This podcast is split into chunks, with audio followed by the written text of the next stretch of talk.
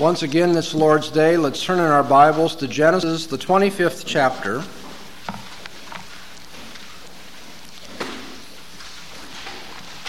And I'll read our text beginning from verse 19 as we consider part two of this message on Jacob, Esau, and the birthright. Genesis 25, beginning at the 19th verse. Here again, God's Word. This is the account of Abraham's son, Isaac. Abraham became the father of Isaac, and Isaac was 40 years old when he married Rebekah, daughter of Bethuel, the Aramean from Padan Aram, and sister of Laban the Aramean.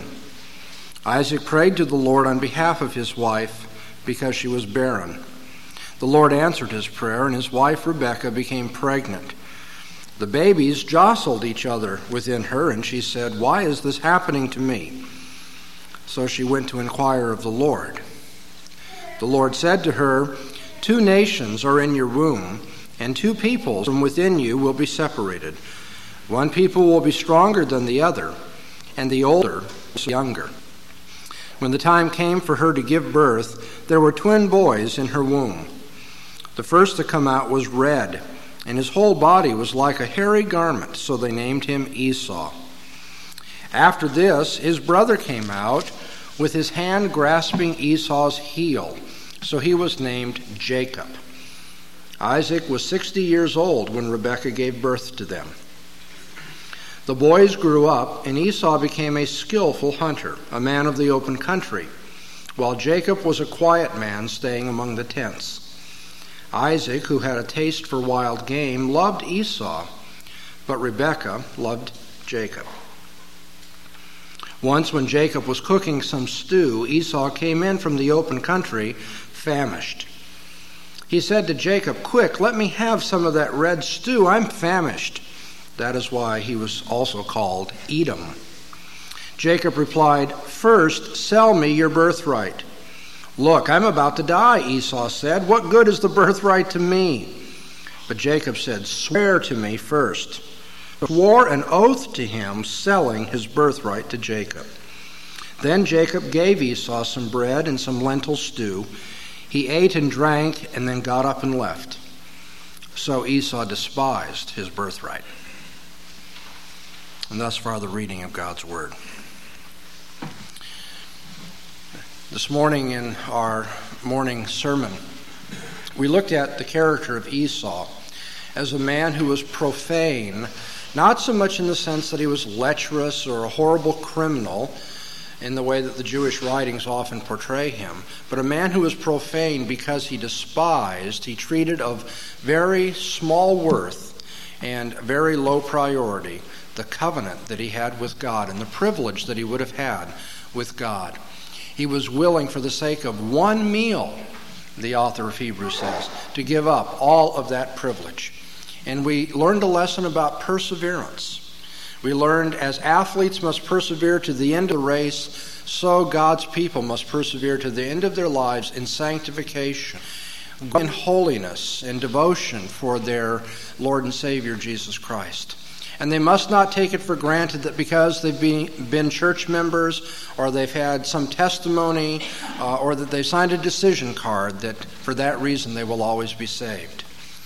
The only ones who can have assurance of salvation are those who persevere in saving grace. Now, this afternoon, I'd like to look at this story once again, but now from a different angle. I'd like to look at it from the standpoint of Jacob and what we know about Jacob here. And you know, the temptation would be to think immediately, because this is what we do in commercials all the time. We have the before and after, right? We have the good and the bad. We have the light and the darkness. Good guy, bad guy, that sort of thing. And so you might be tempted to think, well, we've seen what a rotten guy Esau was. Now we're going to look at the good guy, Jacob. Because the Bible says God loved Jacob and he hated Esau. But you see, if you're disposed to expect that, then you don't really understand the significance of God's choice of Jacob. We talk in our circles, our Reformed circles, of the doctrine of unconditional election. And I wonder if we understand what that means. We know that election refers to God's choice of who would be his people and, and who would not. Election is another word for predestination. God determining the destination, the eternal destination of someone ahead of time. Unconditional election, or unconditional predestination, if you want to put it that way, refers to the fact that God's choice of an individual for salvation, or God's choice of an individual for damnation, is not conditional. It is not based upon or contingent upon something that he sees in that individual ahead of time. Paul says in Romans, the ninth chapter, that the boys not yet being born and not having done good or evil, that the decree of God was said, Jacob I loved, Esau I hated.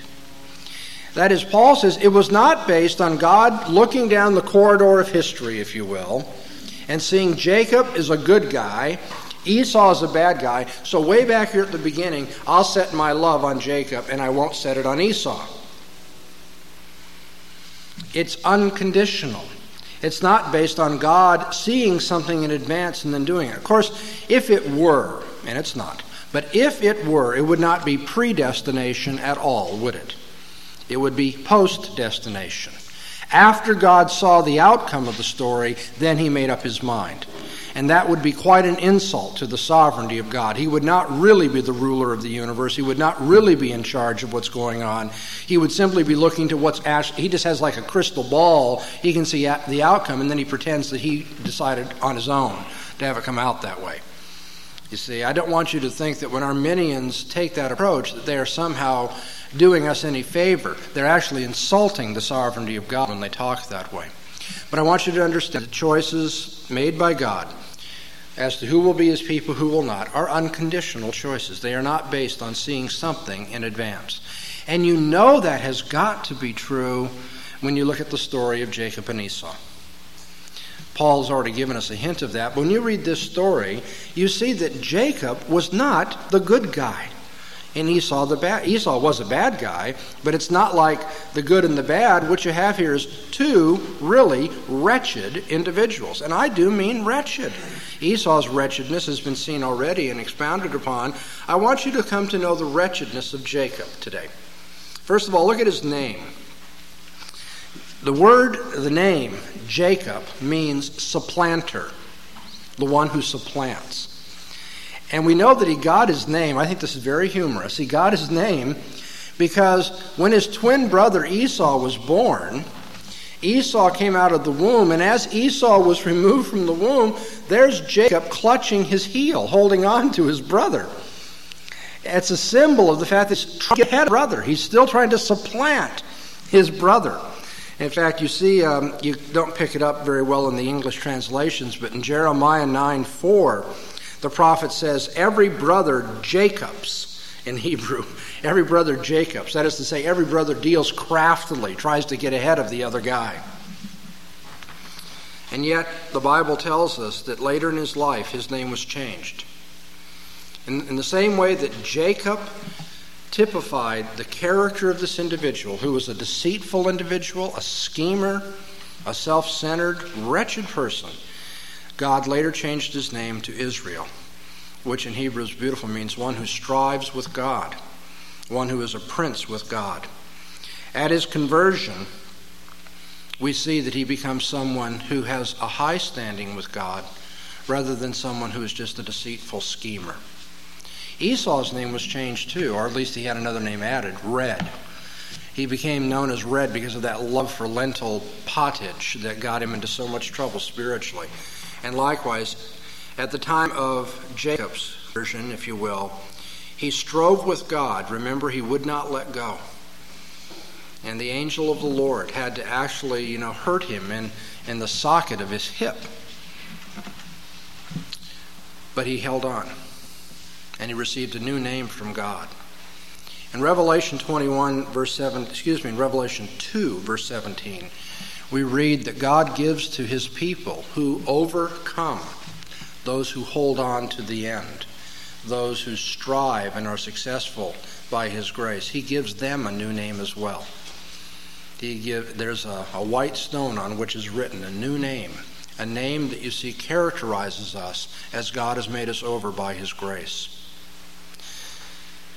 Consider the character of Jacob as well as his name today. The Bible says that he was an innocent man. He was a man who was quiet. He was not uh, violent, a man of the fields, as was Esau. And he liked to dwell in tents. He was obviously his, uh, his mother's favorite. The Bible tells much.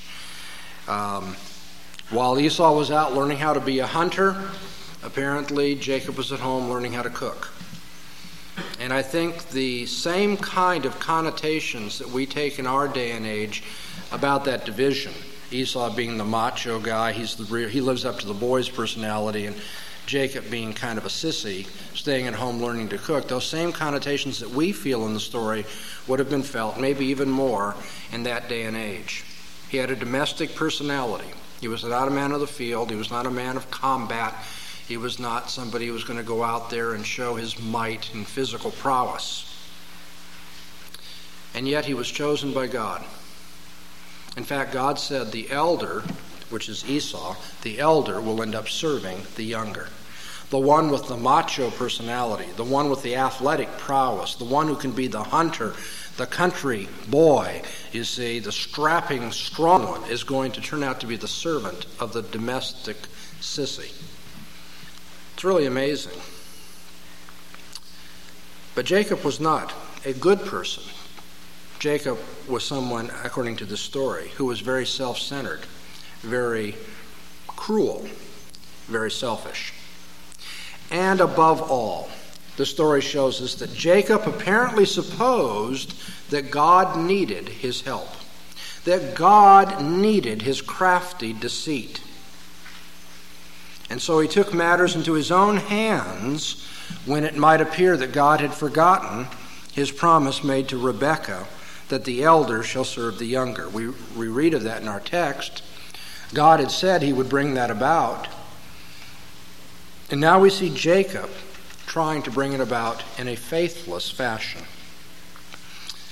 Jacob, I think, here is the example of the Machiavellian. A Machiavellian person is one who says the end justifies the means. It's the one who is willing to compromise principle and use any long as the end, which is the right end, is accomplished. And so Jacob, knowing that God had said, I, I, mean, being so close to his mother, I am sure his mother had told him this, knowing that Esau was supposed to end up as his servant, that Esau was to serve the younger son. Jacob said, Well, then it won't be so bad if I achieve that God ordained end through the means that are available to me, even if they happen to be rather disreputable, even if they happen to be deceitful and mean spirited. You see, when his brother came in hungry from the field, I, I think the Bible would teach us that he should have satisfied his brother's hunger without any conditions whatsoever. He should have said, Esau, I love you, you're my brother. I've made this, of course. I know you've been out hungry, I mean out hunting, and you would have shared your game with us, and uh, I'll be happy to share my story. You see, there would have been a nice, domestic, tranquil story of brotherly love and mutual support. But instead, you see a brother who says, Oh, yeah, I'll help you, but I'm going to bribe it. I'm going to help you by bringing about something for me, first of all. Now, I don't know why it is, but those of you who have children at home are the ones that are smiling right now. I see that, and I don't want to embarrass my own children, but often it is the case when one brother asks for a favor from a brother, the, re- the return is, Well, I'll do that if you'll do this for me. And that's what you have here. It's just part of our human nature. Instead of freely and self sacrificially loving and supporting each other, we often see that people are only willing to be loving and helpful if they get something out of it. And so when his brother's hunger should have been freely satisfied, Jacob is scheming. He's being deceitful. He's trying to work it out for his own benefit.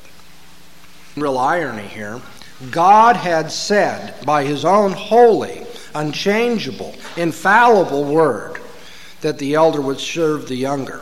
God had made that promise, and Jacob apparently didn't trust the promise of God, so he asked for his wicked brother's promise. Do you, do you see some? I mean, that is humorous. He'll trust the promise of his wicked brother, but not trust the promise of his holy heavenly Father. It doesn't make any sense at all, but sin doesn't make any sense.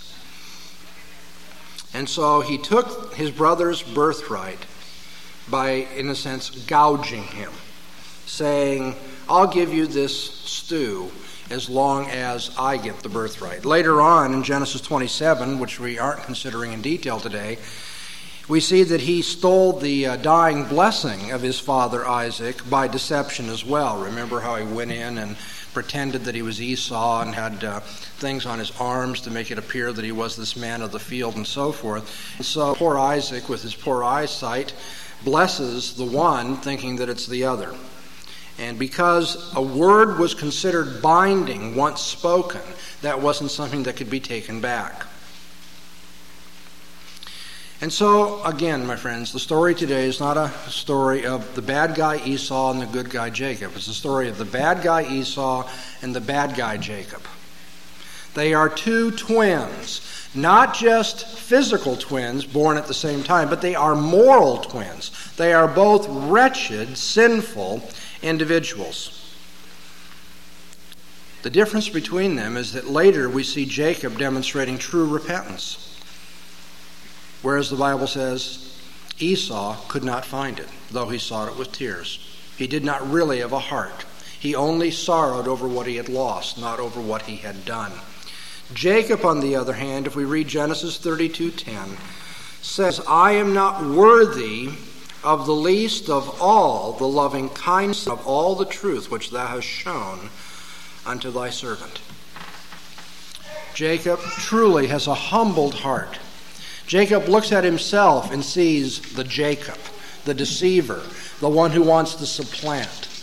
And he realizes that what has come to him has come only by God's mercy and grace, and not because of his worthiness in any sense. And so the divine destiny of Jacob is confirmed. Despite his sinful unworthiness, God mercifully saves him, God sustains him, and in fact makes him one of the patriarchs the tribes of Israel come from him. God granted to him the promises of Abraham and converted him and gave him a new name and a new character to go with it. Which is to say, God overcame his hindrances to the covenant so that God, for the sake of his own name, would fulfill the covenant. Romans 9 has already been referred to. But listen to it again. For the children being not yet born, neither having done anything good or bad, that the purpose of God according to election might stand, not of works, but of him who calleth. It was said unto her, The elder shall serve the younger, even as it stands written, Jacob I loved, but Esau I hated. What do we learn as Christians from the story of Jacob? We learn from Esau we saw the exhortation to perseverance. From the story of Jacob, we learn the promise of preservation. Even as strawberries are preserved in jam so that they will not go bad, so God, by His grace, preserves His people that they will not be lost. Despite personal sinfulness, our inheritance in God's kingdom being part of those who will inherit eternal life, can be assured. We know that Jacob is in the kingdom of God. In Matthew 8:11 we read of that. In Matthew 22:32 we read of Jacob that at the time of Jesus he was yet living, that is to say in the presence of God. In Luke 3:34 the house of Jacob is being reigned over by Christ. And in Romans 11:26 we read that all the godliness, ungodliness of Jacob is being removed.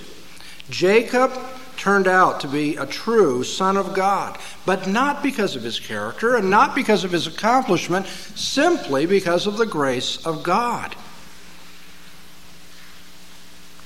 Why does anyone inherit a place in God's kingdom?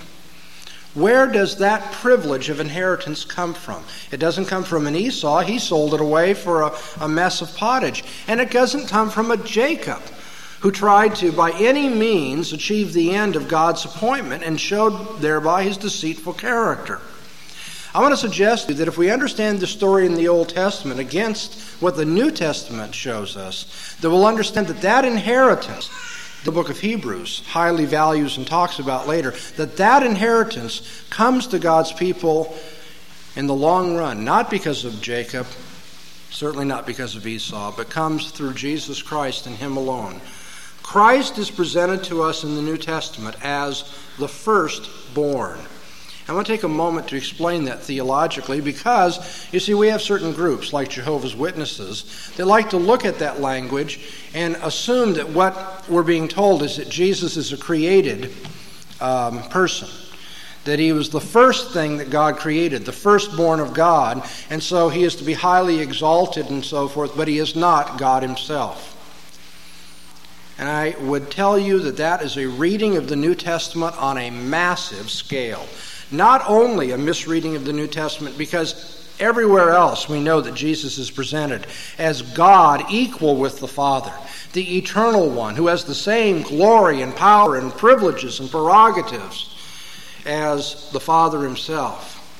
But it's a misreading on a massive scale because it misses the whole point of what firstborn means in the Jewish mind firstborn had nothing to do with being the first one that God made.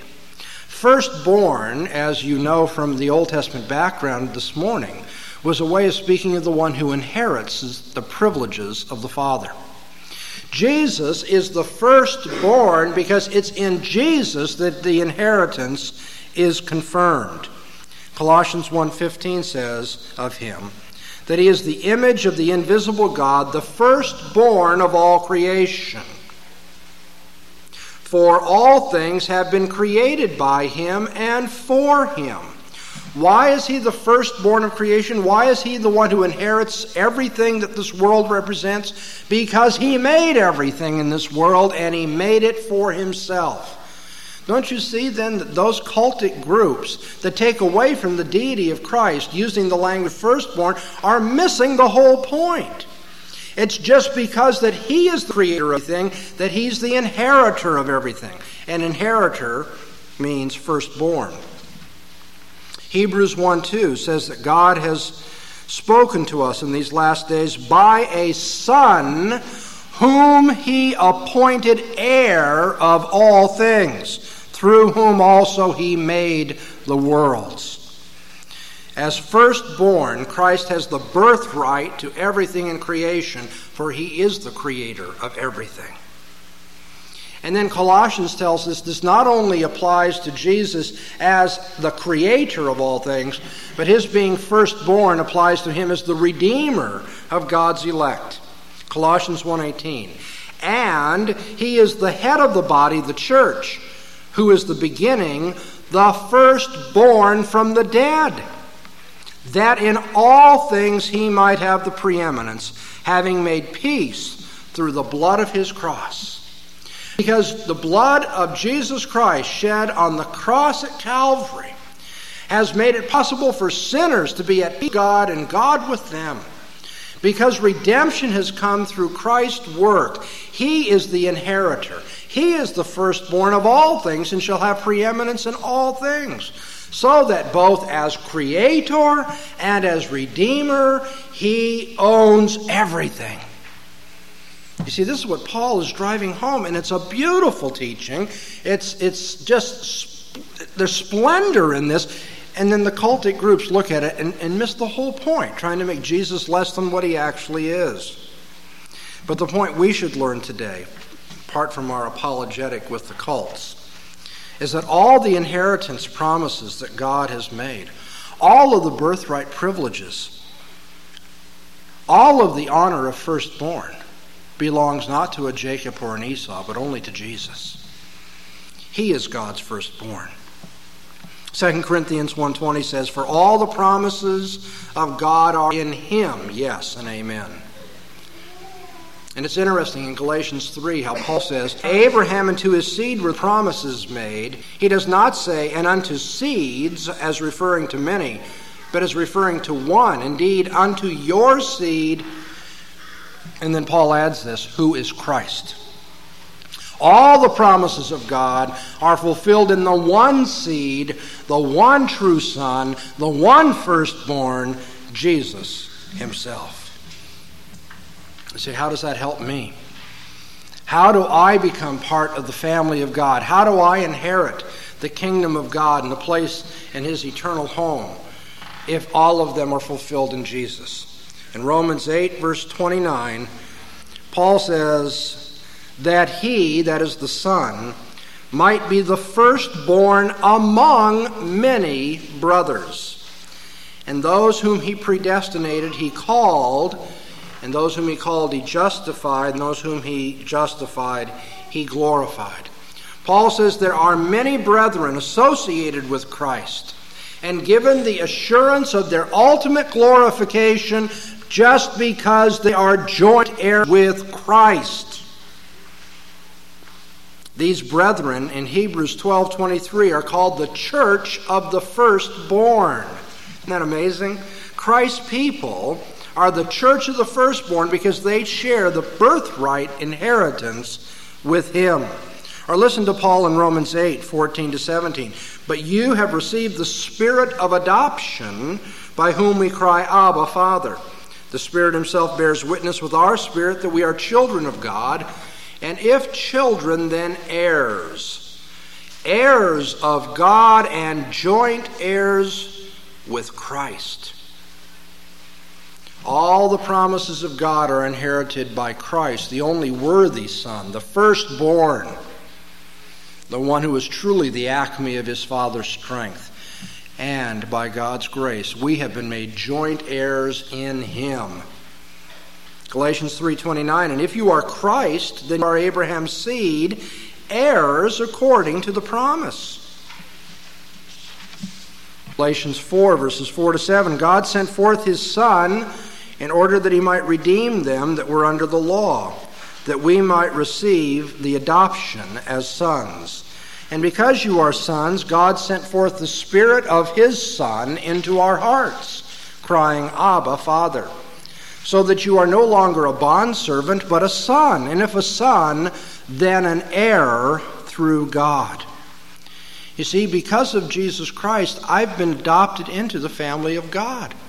I've become a brother of Jesus, and he shares the inheritance with me. All that he inherits is mine. And what has he inherited? The realms of creation and redemption.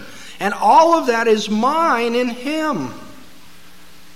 You are no longer a bondservant. You are a son. And if you're a son, God won't deny you the inheritance. You are an heir through him. Titus 3 5 to 7. He saved us through the washing of regeneration and the renewing of the Holy Spirit, whom He poured out upon us richly through Jesus Christ, in order that, being justified by His grace, we might be made heirs according to the hope of eternal life. James 2 5 Behold, my beloved brethren, did not God choose them that are poor as to the world to be rich in faith and heirs of the kingdom which he promised to them that love him? 1 Peter 1, verses 3 and 4. Blessed be the God and Father of our Lord Jesus Christ, who according to his abundant mercy begat us again unto a living hope by the resurrection of Jesus Christ from the dead, unto an inheritance incorruptible and undefiled, and that fades not away, reserved in heaven for you. You see it in Peter, you see it in James, you see it in Paul. This theme of the inheritance, of being heirs of God, is shot through the New Testament. And all of those privileges of salvation that we have come because Jesus is the firstborn, because Jesus is the worthy. Jesus incorporates us into the family of God. And something really great about this inheritance you see, Esau was still looking ahead to that inheritance, and Jacob as well, for that matter. And in a sense, we look ahead to our inheritance, eternal life, with God in His very presence, but the Bible says we don't wait until that final day to inherit it. God has begun to give it to us already. God has given us a down payment on His inheritance. Now, wait a minute, that doesn't make any sense. A person makes a down payment to give assurance that he's going to actually come through with the full payment. That is to say, the one giving the down payment is trying to communicate assurance to the person who receives the money in advance. We don't deserve anything from God, much less to be inherit, be those who are heirs of salvation through Jesus Christ. But the Bible says the inheritance that we're looking forward to is already given to us by God as a down payment. 2 Corinthians 1:22 God sealed us and gave us the down payment of the Spirit in our hearts. Ephesians 1 13 and 14. In Christ, having also believed, you were sealed with the Holy Spirit of promise, which is the down payment of our inheritance unto the redemption of God's own possession, unto the praise of his glory. And therefore, what God has granted to us in promising us salvation is something that is very sure. It's not an inheritance like Esau's that could be lost through our sin, through our own culpability, through our own um, short sightedness and uh, our mistaken priorities. When God saves us by His grace and has set His sovereign love upon us, He gives us not only the assurance of our salvation, but makes sure we can never lose it. He has given us an unshakable kingdom. As Paul says in Romans 8 about the adoption privileges about being heirs of God and crying, Abba, Father, he says, Who then can separate us from the love of God? If God has done that for us, nothing will separate us from his love. And he, excuse me, in Ephesians 1, verses 10 and 11, Paul says, In him, that is Christ, in him I say, in whom also we were made a heritage. We were made an inheritance having been foreordained according to the purpose of him who works all things after the counsel of his will. The doctrine of predestination is not a frightening doctrine. The doctrine of predestination is a great reassurance. The doctrine of predestination is a great comfort. The doctrine of predestination is a doctrine that we should rejoice in. It's a sad thing that it's become a battlefield of the theologians when it should be the very rock of our, you know, existence as Christians. That God has made us because we were chosen and purposed in Him before the foundation of the world.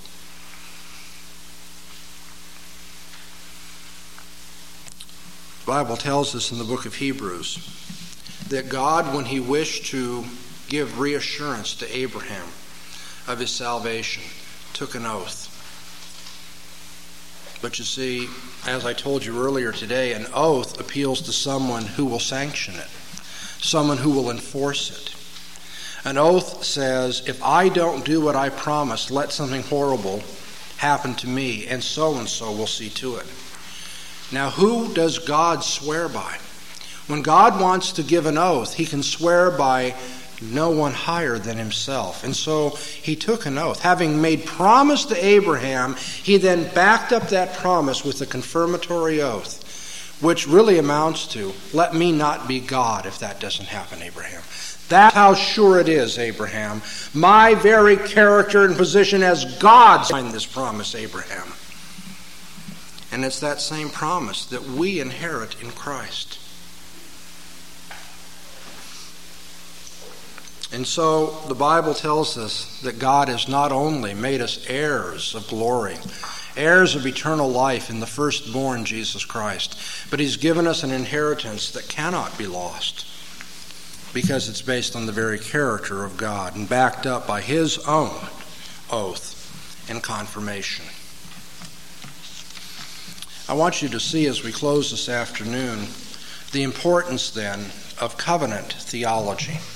I realize we started with a story about people making stew and losing birthrights, but as we pursue these themes throughout the Bible, we see how important it is that God makes covenant for the sake of salvation.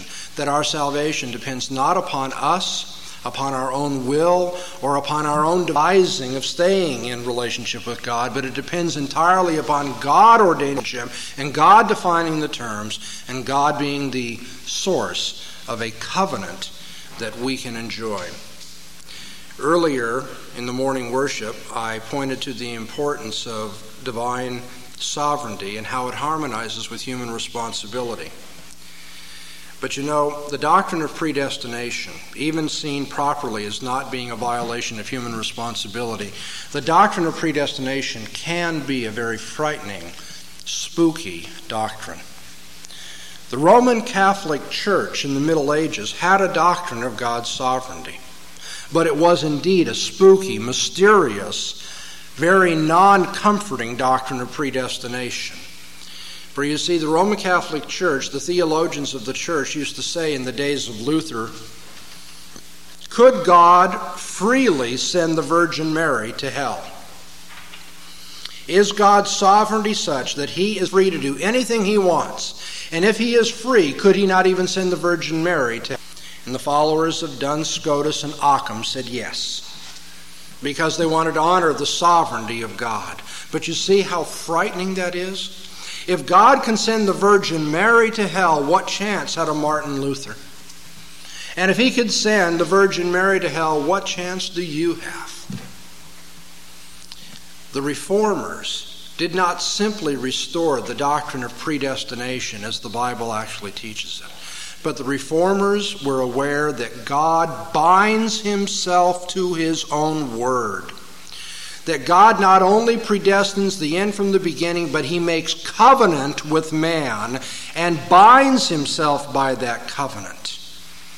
And that's why we can have the assurance of salvation, because God has become the one who makes the inheritance sure through his Son. And God has made promise that we will be heirs of salvation. And God has backed that up with his own character. You see, that's where the real crunch came. The important practical outcome of viewing salvation in terms of God's covenant.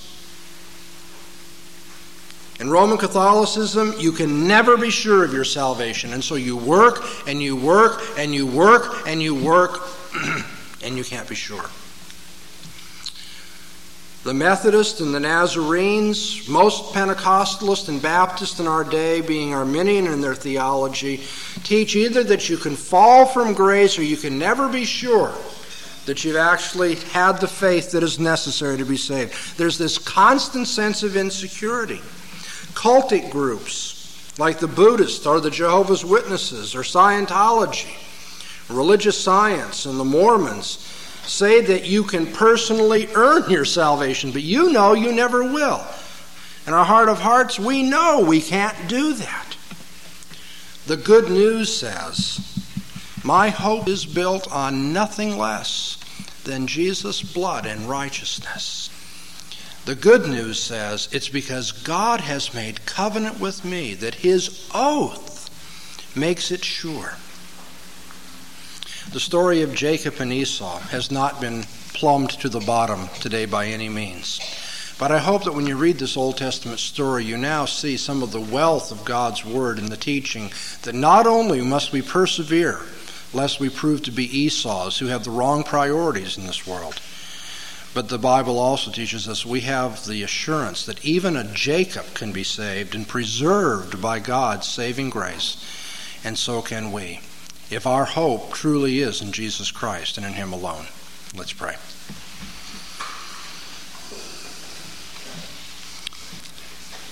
Our Heavenly Father, today we would first thank you that you would extend to wretched sinners like us the promise of salvation. We don't deserve that. We don't deserve your attention, much less your favorable attention. We don't deserve the love that has been sent. sure that we would be called back from the second death and from everlasting perdition, and translated by your grace and power into the kingdom of your dear Son. We do not deserve that kind of promise. We do not deserve the grace and power that has been exercised in our lives. And nor do we deserve the reassurance and confirmation of your saving intention in that you have made covenant with us And that covenant has been fulfilled by Jesus. And in him, the firstborn, the inheritance is sure. Oh God, thank you for the security that we do have. Not a security that's based upon a decision card or uttering some ritual words, but the security of knowing you because in your power you've made us again. And in your power you've granted us faith. And in your power you will preserve us to the very end. How we thank you for the amazing grace you have given us. We pray that that grace would truly change us and only a testimony in word, but a testimony by deed in what we do. For we pray these things in Jesus' name. Amen. Now, the grace of our Lord Jesus Christ and the love of God his Father and the communion and fellowship of the Holy Spirit rest and abide upon you all, not only now, but forever. Amen.